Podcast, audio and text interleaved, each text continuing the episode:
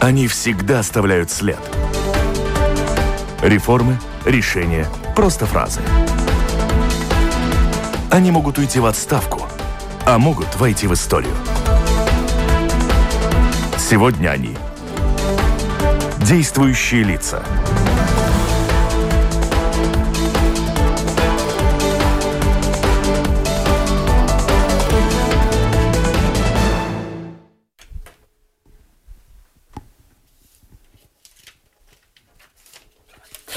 Добрый день, в эфире программа «Действующие лица», и сегодня ее проведу я, Анастасия Смоловская. Вместе со мной вопрос будет задавать редактор социальных сетей русского вещания ЛТВ-7 и журналист Алена Борисова. Привет. Добрый день. Э, и вы можете задавать свои вопросы на портале LR4. Есть окошко написать в студию. И сегодня мы поговорим с главой службы неотложной медицинской помощи Лена Ципула. Добрый день. Добрый день. Э, ну, год с начала пандемии, 12 марта первый раз была объявлена чрезвычайная ситуация в Латвии. Чему мы научились и какие уроки вынесли, об этом будем говорить. Э, напомню, что оператор прямого эфира э, Лина Рудзена сегодня. Госпожа Ципула, что вы можете сказать, какие уроки мы извлекли, извлекли ли за этот год, на ваш взгляд? Ну, то, что относится к ну, тем ну, решениям, которые мы не принимали за этот год, и те все большие вещи, которые мы меняли в своем мышлении и в организации работы, это очень большие перемены э, с той системой. Э, во-первых, мы поняли, как надо работать с планировкой ресурсов для таких ситуаций, потому что до этого мы, конечно, больше больницы э, жили такой индивидуальной жизнью. Сама больница думала о тех э, услугах, которые они будут развивать. И в ситуации, когда вот такой централизованный кризис происходит, мы поменяли отношение к планировке ресурсов как раз. И на данный момент уже мы отлично знаем, какие должны быть ресурсы к, и к инфекционным заболеваниям, к интенсивной терапии, как надо распределять персонал. И что относится к службе неотложной помощи, мы на данный момент намного больше понимаем, как мы можем э, распределять пациентов, как э, делать логистику, чтобы э, ну, все пациенты, которые должны получить ну, лечение в больницах, это и получили. Да, госпожа Цыпова, вы вот по началу первой волны когда-то говорили о том, что вы не понимаете, с чем надо считаться завтра, с чем придется считаться послезавтра. Сейчас вы только что сказали, что есть э, понимание ситуации на сегодняшний день. Как обстоят дела именно на перспективу? Да? Вы уже заявляли ранее неделю назад о третьей волне. Понятно ли вам, как действовать, если она действительно наступит, и если у нас коек мест может не хватить, и как оперативная помощь, скорая помощь будет работать вот в этой ситуации. Есть у вас ясность завтрашнего дня, ну, условно завтрашнего?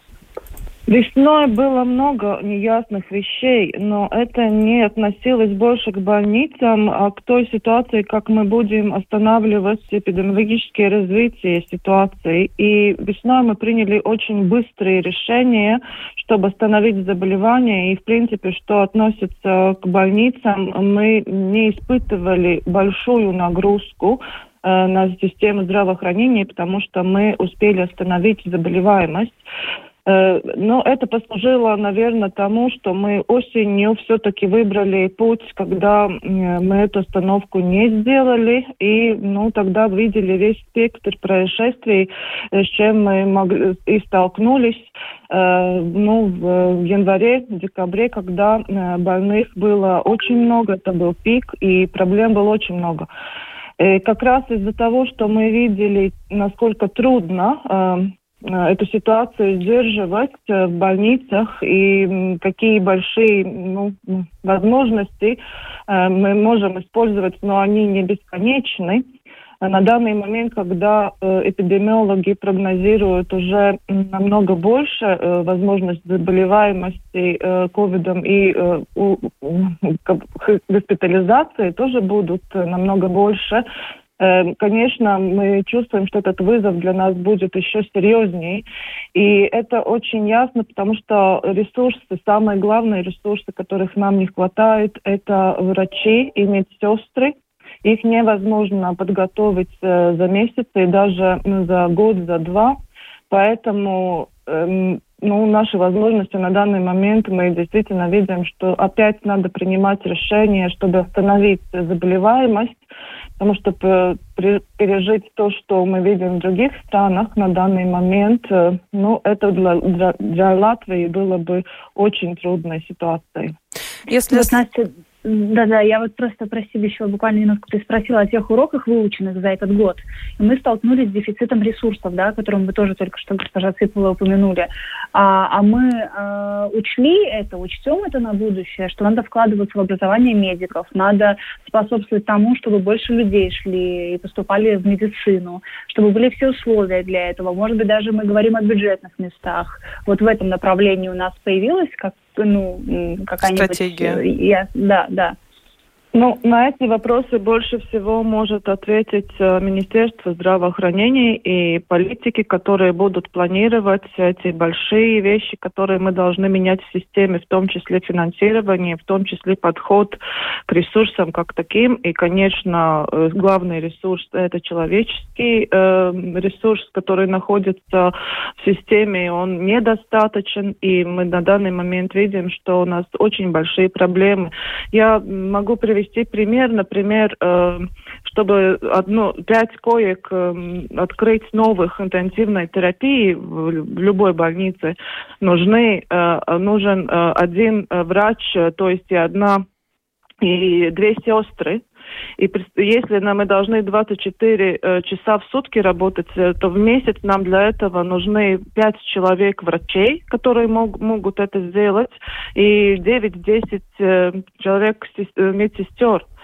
Это только мы говорим о пять койках. Вы понимаете, насколько много надо сделать, и надо вот этот персонал, чтобы, например, открыть э, еще 50 или 100 э, коек в больницах. И это нет уже разговора о том, что мы можем купить сами кровати или там принести технологии и подвести э, кислород.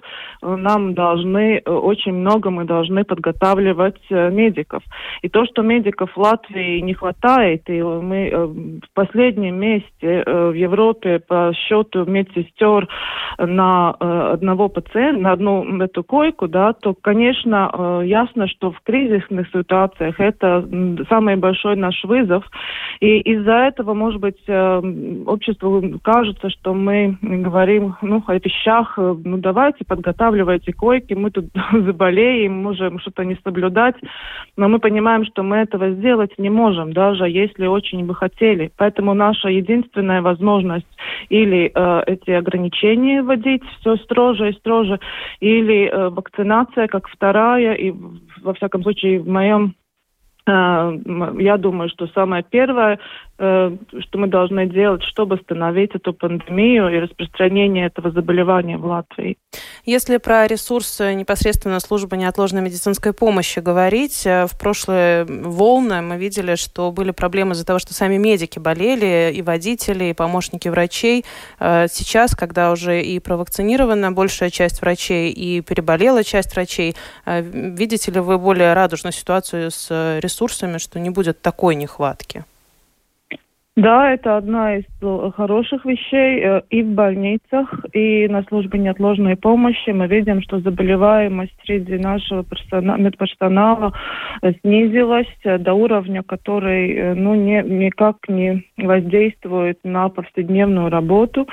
И, конечно, эта ситуация будет лучше, чем она была в декабре, потому что тогда был пик заболеваемости в обществе, пик госпитализации, и в тот же момент пик заболеваемости медиков. Э, и поэтому ну, это дает какие-то возможности, что будет немножко легче э, по отношению к персоналу, но все равно, чтобы открыть еще койки, э, этого не будет хватать, потому что это должны быть, ну, как говорится, новая кровь должна поступить в систему, чтобы мы действительно могли обширно э, открыть новые койки, и всем пациентам была возможность лечиться.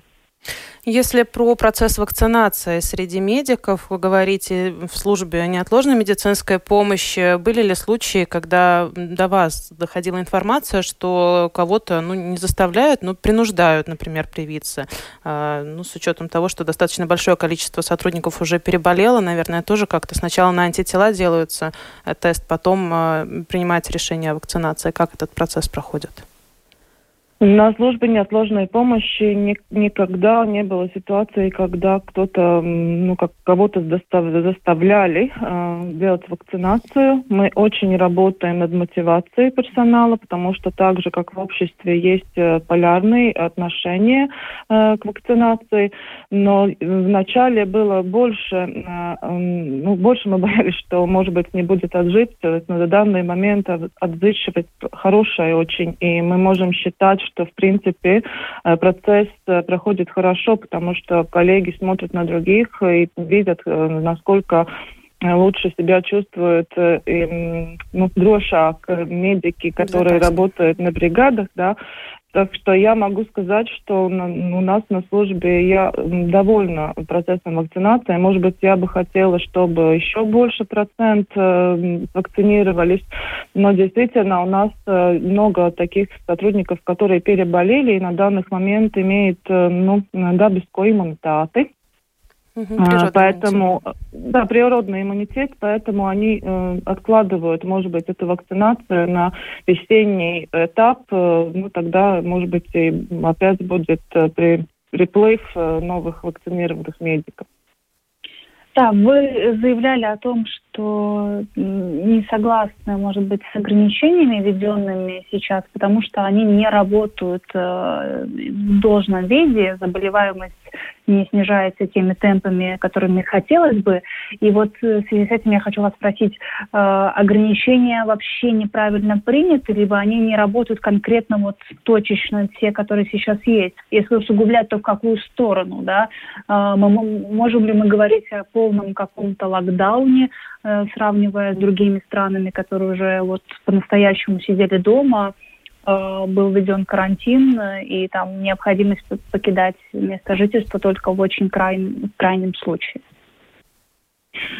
Ну, на общую ситуацию повлияло очень много факторов. Э, во-первых, э, это можно говорить уже с весны, потому что общество весной было очень мобилизировалось, но так как не случилось ничего особенно, ну, такого страшного, можно сказать, в Латвии как раз уже был такой скепсис, и он развивался все, все лето, когда э, заболеваемость была низкая, но некоторые ограничения мы не останавливали, и э, ну, осенью было уже намного труднее мотивировать общество на соблюдение э, этих э, ограничений. И тогда было принято тоже не очень хорошее, может быть, э, решение идти понемножку, смотреть, как заболеваемость развивается, и ну, небольшие ограничения ставить, э, чтобы общество соблюдало. Но это не сработало.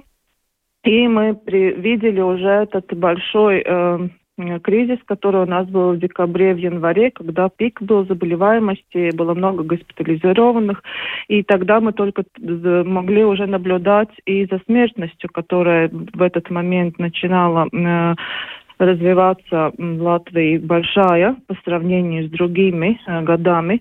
И на данный момент мы находимся в такой фазе, что с одной стороны э, вирус распространяется, потому что на него не действуют эти ну, небольшие ограничения. Со второй стороны общество очень устало от этих ограничений. Может быть, не все ограничения были поняты до конца и, и соблюдать тоже мы можем говорить о том, что не соблюдались. Поэтому, конечно, сейчас должен быть сделан какой-то решающий шаг, чтобы ну, переломить, с одной стороны, э, может быть, как говорится, э, если надо э, ну, делать операцию аппендицита, это надо делать. Это нельзя все время э, только лекарствами стараться э, эту ситуацию улучшить. Поэтому, конечно, э, принять новые решения насчет ограничений, чтобы они были действительно эффективны, чтобы общество видело, что нам удается э, э, снижать заболеваемость, это очень важно. Поэтому, да, конечно, они могут быть сильнее, но они должны быть э, таким ну, īsāki, покороче ну, во времени, потому что общество действительно очень устало от всего этого. Ну вот про усталость э, говорят не только в отношении общества, но и в последние дни мы все чаще слышим об усталости э, премьер-министра Латвии Кришиниса Каринша и правительства в целом. Речь о принятии каких-либо решений в ту или иную сторону э, сейчас, например, уже идут вторую неделю, но решения не принимаются. Вы тоже участвуете в заседании Кабинета министров, предоставляете свою информацию и статистику. Что вы можете об этом сказать, когда вы участвуете в этих заседаниях, которые открыты сейчас, кстати, я добавлю, что любой человек человек может э, наблюдать э, во вторник и четверг за заседаниями Кабинета министров. Ваши ощущения? Правительство находится в очень серьезной и сложной ситуации, потому что, с одной стороны, мы на этой неделе наблюдаем то, что действительно заболеваемость очень медленно, но она э, снижается. Со второй стороны, мы видим риски, э, которые у нас прирастают каждый день э, столкнуться с этим новым видом э, вируса. И поэтому в этой ситуации, конечно, я понимаю, что очень трудно принять решение, потому что его могут не понять э, не то, что мы э, снижим ограничения, реагируя на снижаемость заболеваемости, и трудно будет объяснить то, что мы хотим сделать серьезнее ограничения, чтобы избавиться от возможности третьей волны, которая может принести новый вирус. Это как раз такая рубежная ситуация и очень трудно для политиков. Я как специалист могу сказать, как может может быть, что бы я хотела, но как этого достичь, эм, я не могу одна говорить, поэтому я понимаю, что правительство принимает на данный момент очень-очень серьезное решение, и ну, я буду надеяться, что во вторник э, будет э, это решение будет принято, все риски будут взвешены, и мы увидим э, ну, как-то выход из этой ситуации, когда мы стагнируем, когда мы стоим на одной точке, э, не идет ни вверх, ни вниз, да, и, и ну, конечно, в такой ситуации трудно принять решение. Я пони- с пониманием отношусь к работе кабинетов министров. Ну вот нам пишут... Прости, да, э, пишет. Я про правительство mm-hmm. просто, да, mm-hmm. продолжу, раз мы уже о нем заговорили, и вы принимаете участие в заседаниях. А вы почувствовали смену министра здравоохранения после отставки госпожи Винкела? Поменялся ли принцип работы, принцип коммуникации с ведомством, или здесь без изменений? Uh, ну, да, я думаю, что да, ну, это, это два человека очень с различным подходом uh, к про- решениям проблем.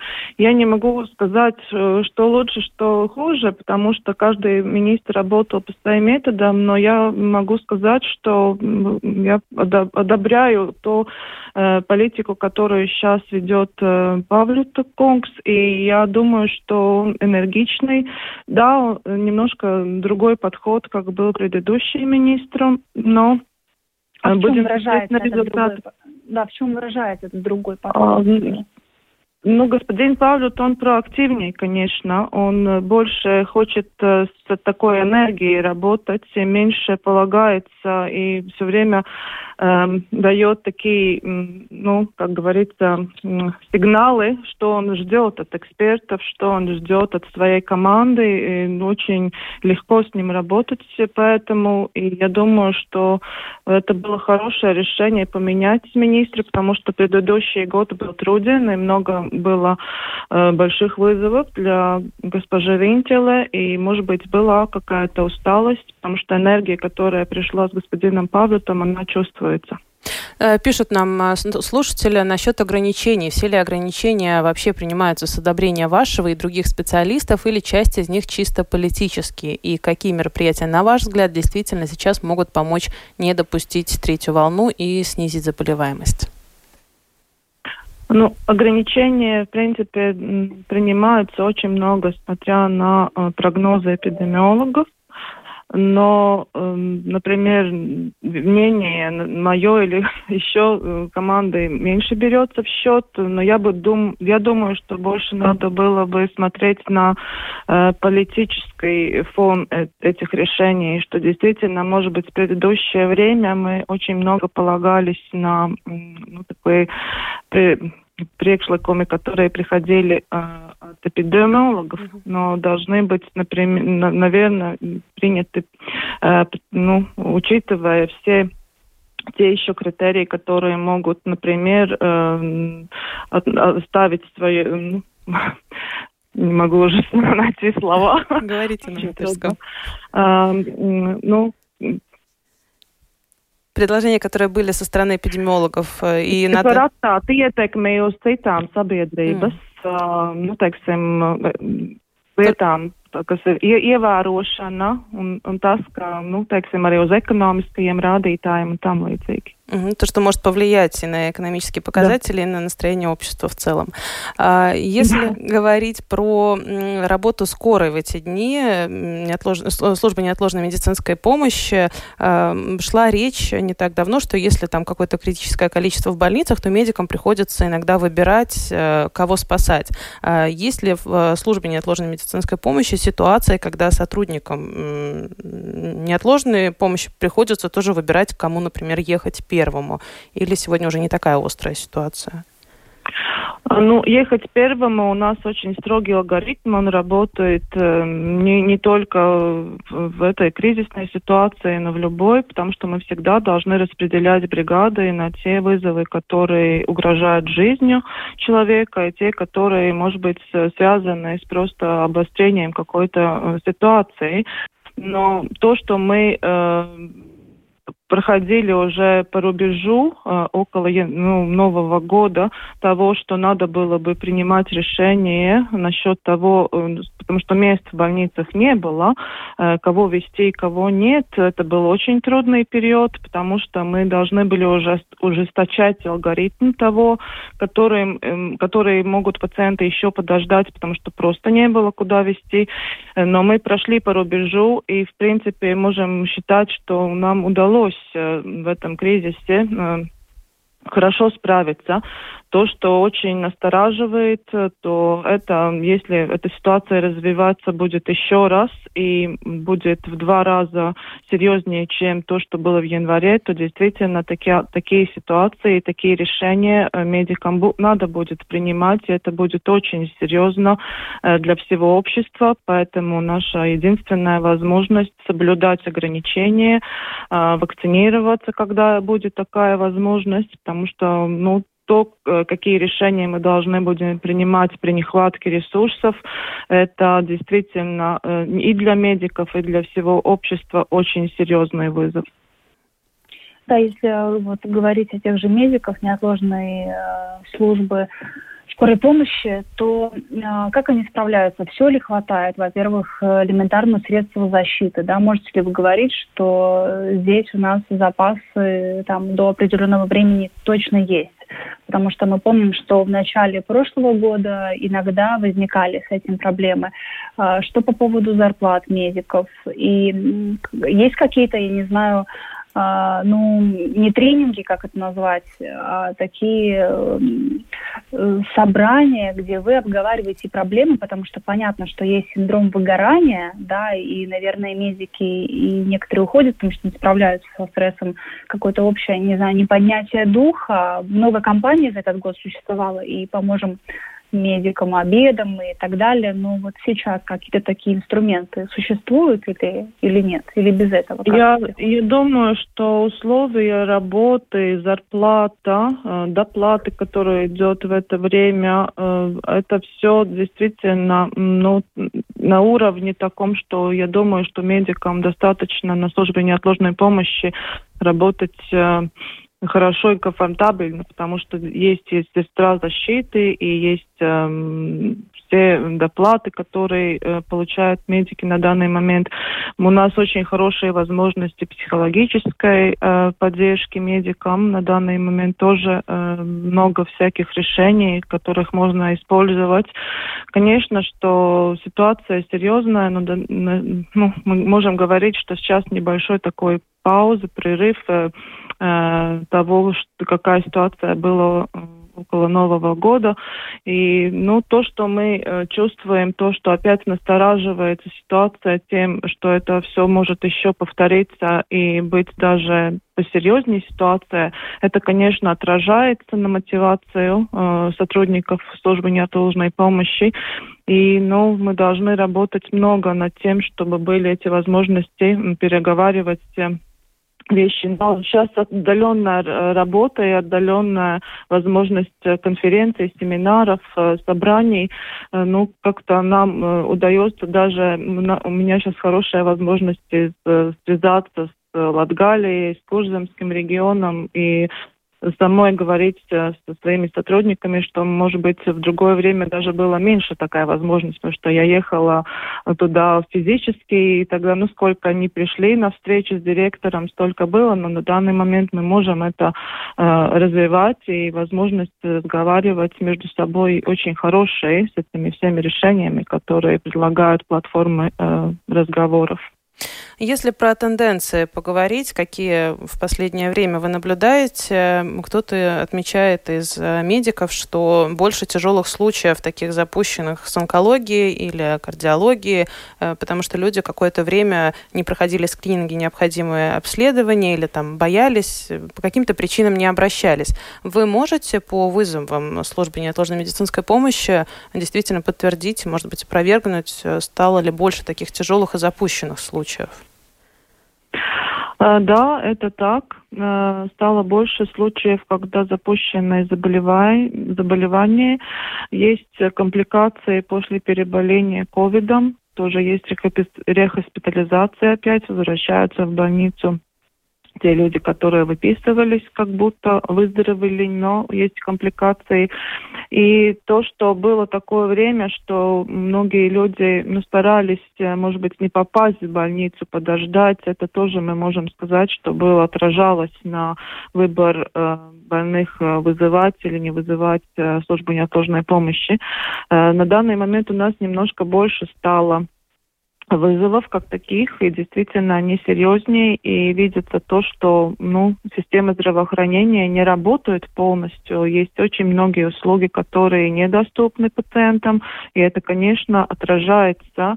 И на, чем дольше будет такая ситуация, тем э, больше будут таких случаев, и больше будут проблем у тех пациентов, которые не получают соответственно своим надобностям э, это услуги здравоохранения.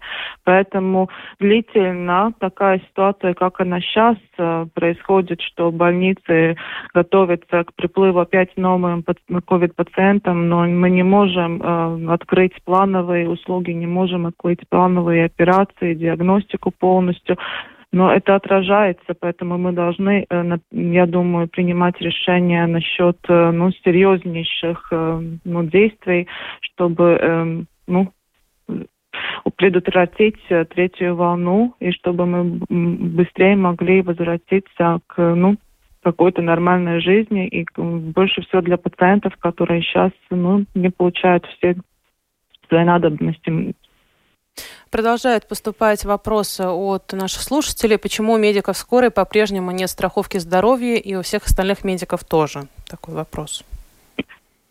По службе неотложной помощи страховка нет, но у нас есть, что государство компенсирует э, э, и диагностику, и попадание в больницу, и консультации. И как, тоже есть система, когда если получают травмы или ародслимību, или какие-то проблемы со здоровьем, то есть компенсации, которые платит государство. Так что сказать, что они совсем не защищены, это неправильно. Алена, тебе слово.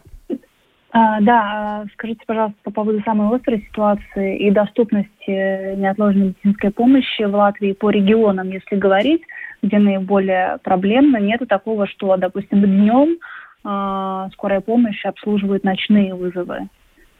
Как у нас Нет, Такой ситуации никогда не было. Э, мы э, обслуживаем в среднем все вызовы э, ну, той оперативности, которая у нас и говорится, министру кабинета нотайками.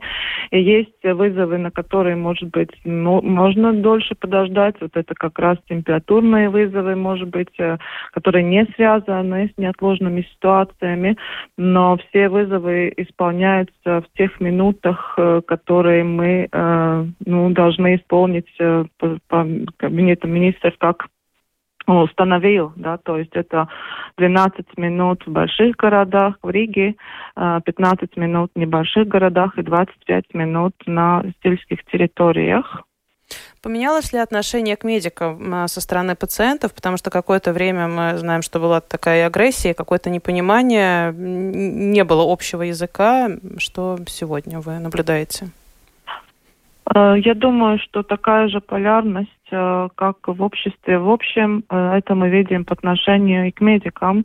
С одной стороны, есть пациенты, которые ну, агрессивные, недовольные всей ситуацией, э, и там, может быть, не верят в пандемию, и медики тоже в этом как будто по, участвуют в этой системе. Но есть пациенты, которые очень с большим пониманием относятся к медикам и всячески хотят благодарить и доставить какие-то приятные ну, вещи, так что эта поляризация просто происходит. Я думаю, что в общем медики сейчас получают очень много хорошего по отношению к обществу, ну, с обществом, со стороны общества.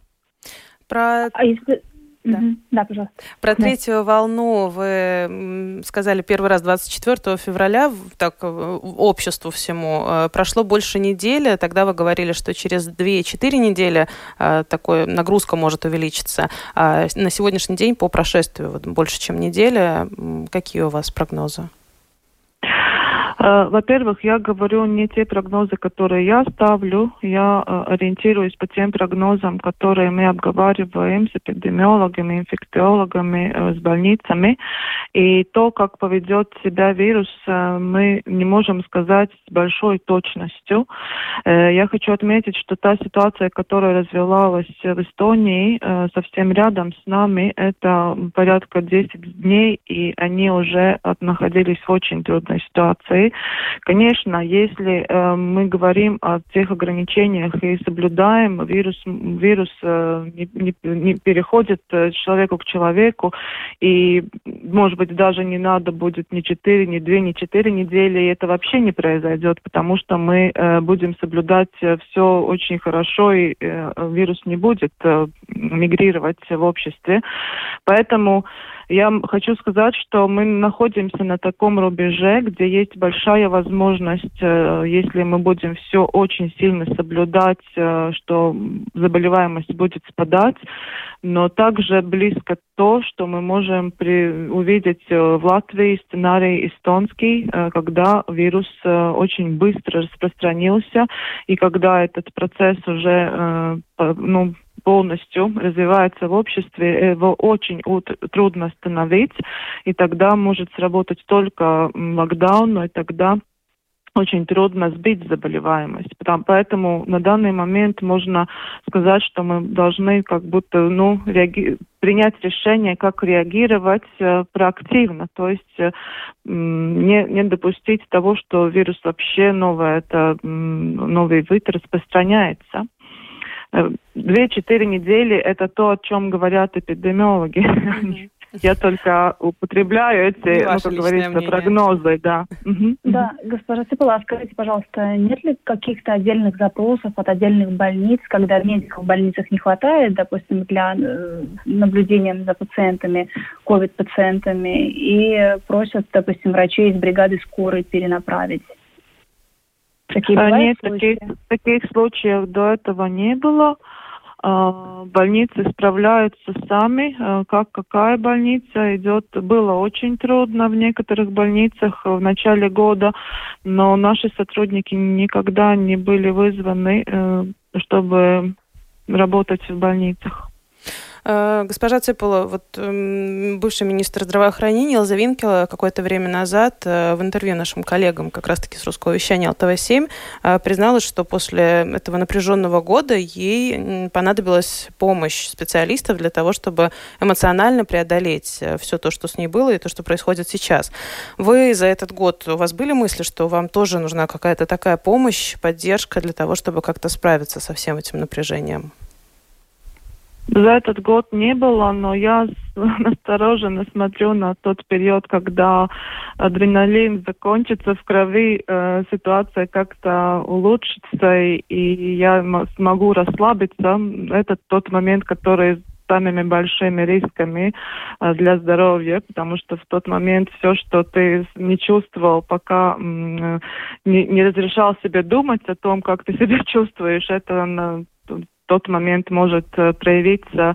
И да, такие мысли у меня были, что, может быть, я, э, может быть, будет такие ситуации, когда я пойму, что мне надо, не знаю, санаторий или целый год сидеть дома и ничего не делать. Но на данный момент не было такой возможности остановиться, и каждый день э, новые, новые решения надо принимать, так что да, нет, не надо было до этого помощи.